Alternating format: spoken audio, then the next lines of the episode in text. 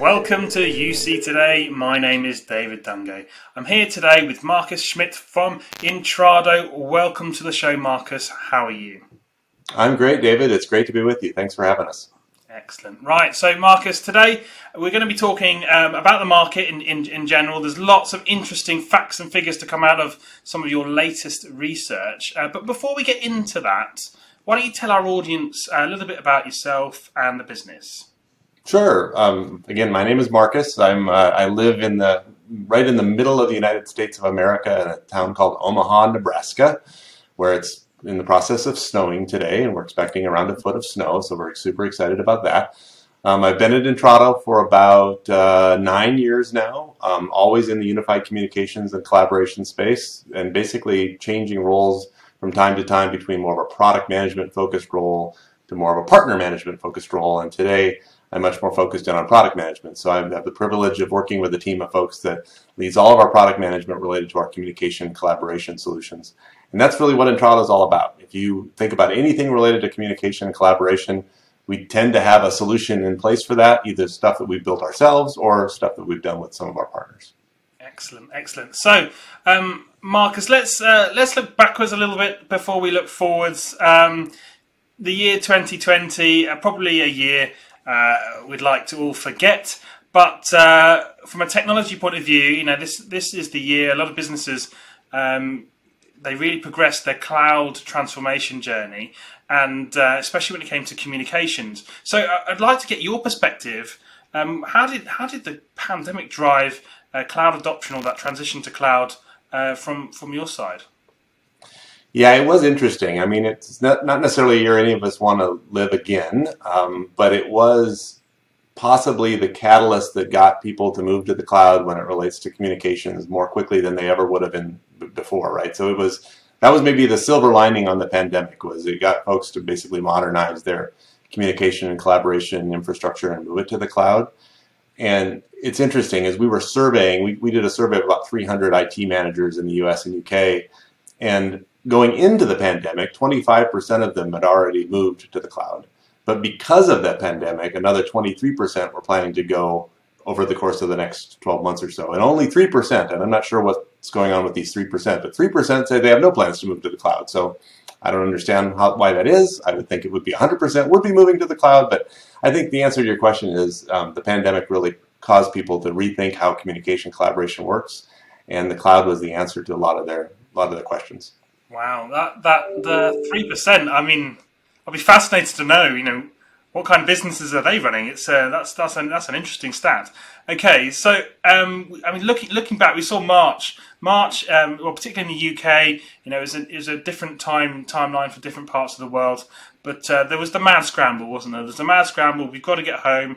We've got to get our staff, our workforces set up remotely. Um, but in the later half of the year, we saw that that rhetoric really change. Now, I don't know if you agree with this or not, but um, from what I've been seeing, you know, people are really looking to optimize that that experience, that working from home experience, and that might have been uh, through integrations, maybe adding things like voice to Microsoft Teams, uh, things of that nature. Um, you know, where are you seeing businesses making these sort of tweaks and adjustments to the, the communications uh, setup? No, I think you're spot on. I think it, that initial rush was just to get everybody online to be able to do video meetings, right? That was sort of the, the initial thing everybody did. And then after that, they started reevaluating what they either had in place or what they could potentially implement. And I, you mentioned Microsoft Teams. I mean, they've had a, they had a phenomenally successful year last year. And when we did that same survey of those same IT managers, 95% of them were using Teams in some fashion. So that's fairly significant, right? Um, and 53% of them actually went to move to adopt teams because of COVID. So I think you had the situation where people scrambled to get something in place, and then looked st- took a step back and said, well, what what options do we have? And they looked towards their investment in Office 365 and realized that Microsoft Teams was right there, and it became kind of an easy way to go. But to your point about optimizing it, I think they realized once they got started, okay, it's great for messaging, we can do these meetings, but wait, there's these other things we could do too. Like we could actually add in voice capabilities into teams, and we can start to do other deeper levels of communication and collaboration than maybe they were they were planning on doing in the first place. So that's the that's the type of thing I think we're going to see going forward. On that that same survey that we've been talking about, 50% of the customers have added external voice calling already, and another 32% plan to do that in the next 12 months. Wow. Well, I mean, look, extrapolating that out, uh, you know, Teams reported 115 uh, daily active users. Uh, that was at the end of last year. Um, you know, we are all expecting a, a, number in, in some at some point in sort of Q1, Q2 time, uh, which, which we assume will be another huge number uh, for Microsoft Teams. So That is a massive, massive opportunity there. Um, I mean, look, remote working. Have have we conquered remote working yet? Is have, are we there? I don't. I'm. I'm. I think the jury's still out. I think there's a to a certain degree, yes, right? Because of this whole get everybody online, get people used to doing video meetings, get people used to basically having voice over IP calls as opposed to being able to make and receive you know, PSTN calls.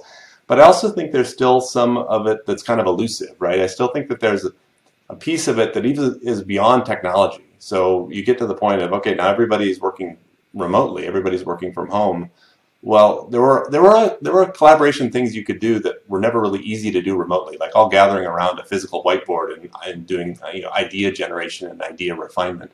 I think some of that is still yet to be realized. I know there's some technological solutions that could solve some of those problems, but I don't think people have really started to either embark on those or crack the code on how that's going to happen. So there's I think there's a next level higher of communication and collaboration that's still going to occur that people where they try to say, well, how am I going to recreate some of the things that I used to be able to do in person? And then the other little twist on this is as people do start return to the office, you'll have some people that are in the office and people that aren't in the office. So how do you make sure that the, the people that aren't in the office are, are not put at a disadvantage because they can't be there in the office to do that kind of in-person collaboration? So I, I think we're part of the way there yet, but I still think there's plenty of room to go. Yeah, I, I, totally agree. I mean, so I mean, cloud adoption it's uh, it's been happening at uh, an absolute rate of knots. Um, you know, what what does that look like exactly in your eyes? You know, you know where where will companies be looking to gain that advantage uh, when it comes to the cloud? I think it's it's that moving beyond the basics, right? It's moving beyond the basic video meetings, which you know that that survey we've been talking about, like ninety eight percent, I think was the figure of the IT managers that already basically solve that problem. Like, okay, we've, we've got the we got the video meeting problem solved. The thing that they're focused on next is really voice enabling as well as contact center enabling. So they're trying to make sure that everybody can make and receive calls from whatever unified communication and collaboration tool that they use. And then the, the next one is making sure that their contact centers are equipped to work out of the cloud and to facilitate a combination of you know, contact center agents in a facility as well as contact center agents that work at home. Excellent, excellent. So, uh, technology, uh, unfortunately, it's it's it's not free. Um, who knew? Unfortunately, not. I mean, those of us who those of us who provide it like the fact that we can actually, you know, not provide it for free. well, let, us talk about some spending uh, priorities. Then, you know, where where are the top uh, spending priorities going to be for organisations in 2021? Yeah, this was interesting. We, we surveyed those same set of IT managers, some in the US, some in the UK, and they were very remarkably consistent. Um, the number one thing, as we've been talking about, is cloud communications. So that's the top of their investment priority list, is continue to invest in cloud communications, which is great as cloud communications uh, folks that look at this industry on a day in, day out basis. The next one kind of surprised me, though. It was hardware. It was hardware like laptops and headsets and things like that. I, I think companies that traditionally had desktops or some other kind of setting, and they realized, well, I can't be transporting these desktops home with people. Let's equip them with more mobile devices, and then um, let's equip them with headsets so they can you know, make and receive those calls and do that in a, in a comfortable way. And especially as you know, multiple people in a household work from home and do schooling from home and whatever, you got to have something that is, is easy versus just talking to a speaker on your on your PC and having all that ambient noise come in. So that was a surprising one.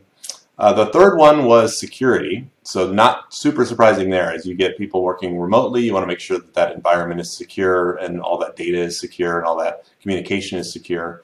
And then the last two were conference and huddle room technology and contact centers. So we already talked about contact centers a little bit. The conference and huddle room technology was kind of surprising because I think that's I wasn't really expecting that, but I think people are optimistic about the ability to return to a workplace, to, a, to an office. But when they return, the idea of having a really large space probably isn't going to happen, right? So they're going to have these smaller spaces for people to, to huddle up. So that huddle room technology, I think, is going to make a rebound here as we go into 2021.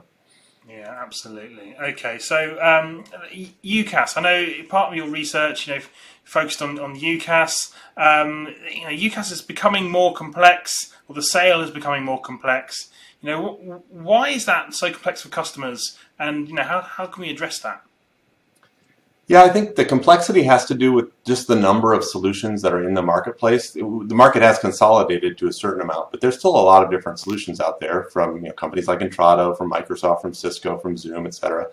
Um, I think that the the difficult part starts to get into when you get beyond the basics, like we talked about before, right? You get beyond video meetings, and you start to say, okay, now now I need to get into calling environments and especially companies that are multinational. How do I get into the international calling situation and how do I facilitate that? How do I get into contact centers, as we mentioned? Even how do I handle my network? Like, how do I handle my my wide area network and how does that get connected out and how does that reach out into people's home networks and how do we optimize that and what does that mean for virtual private networks for VPNs so it, it becomes a more complicated thing as you get into the different parts of the overall unified communications world um, and that's where I think people are, are embarking on now, right? They've kind of got the, the basic stuff figured out, and now it's going into the, the deeper end of the pool, so to speak, to figure out how some of these other things happen. Yeah, absolutely. You mentioned uh, calling environments there. Uh, you know, voice. Um, you know, it feels it feels like an an old tr- traditional channel now. Um, you know, we've got all these other things we were talking before we came on about a you know popular social media uh, app application, which is you know an, another means of communication. But you know, in terms of voice and the future of voice, uh, you know, what, what's that going to look like from from your perspective? Yeah, I, I think you know the the desire of people to communicate verbally isn't going to go away. I think voice has been fused with with video, so people really are much more uh, comfortable now turning on their video and having conversations that way. But I think that you know you're always going to want to be able to make and receive calls to um, your your customers, to your business partners, to your employees. So it's how do you get your business connected to everybody and everything? And voice is sort of the it's the it's the bedrock kind of foundational technology, right? I mean, when when VoIP might fail and video might fail and all these other systems might fail, the good old you know public switch telephone network, the PSTN, usually always works. So being able to make and receive voice calls, I think, is still gonna still gonna be a, a thing that's to be relevant for a long, long time in the future. The one thing that I, I didn't think would ever happen for a while, but I think is going to happen now is the demise of the handset. I think the actual physical phone. Finally, finally, the handset's going to die. Yeah, this this is the nail in the nail in the coffin. I think it's you know it's we're talking to VoIP connections. We're putting on uh, headsets. We're using our mobile devices more. You know that actual you know physical handset on a desk. Even though I have one sitting right over here, nice Cisco product, but I just don't know that people are going to use them as much as they used to. Yeah, absolutely. I um, I couldn't agree more. So, look, Mark, Marcus, it's been really, really great speaking to you. Thank you for joining me. And for those um, viewers at home, you know, we've been talking about the latest uh, research to come out of Intrado. It's fascinating research, full of uh, lots of insights in terms of the communications market, what's what's happening, what's coming, and and how those IT managers are are, are really view their, their communication stacks going forward. If you, if you ha- want to have a look at that research, we'll put the link in the, in the description. Uh, if, and if you like today's video, uh, don't forget to give us a like and a share a share across social media. Uh, without further ado, though, Marcus, thank you very much for joining me. Thank you, David. It was great to be here and we'll see you next time. My name's David Dungay, and you've been watching UC Today.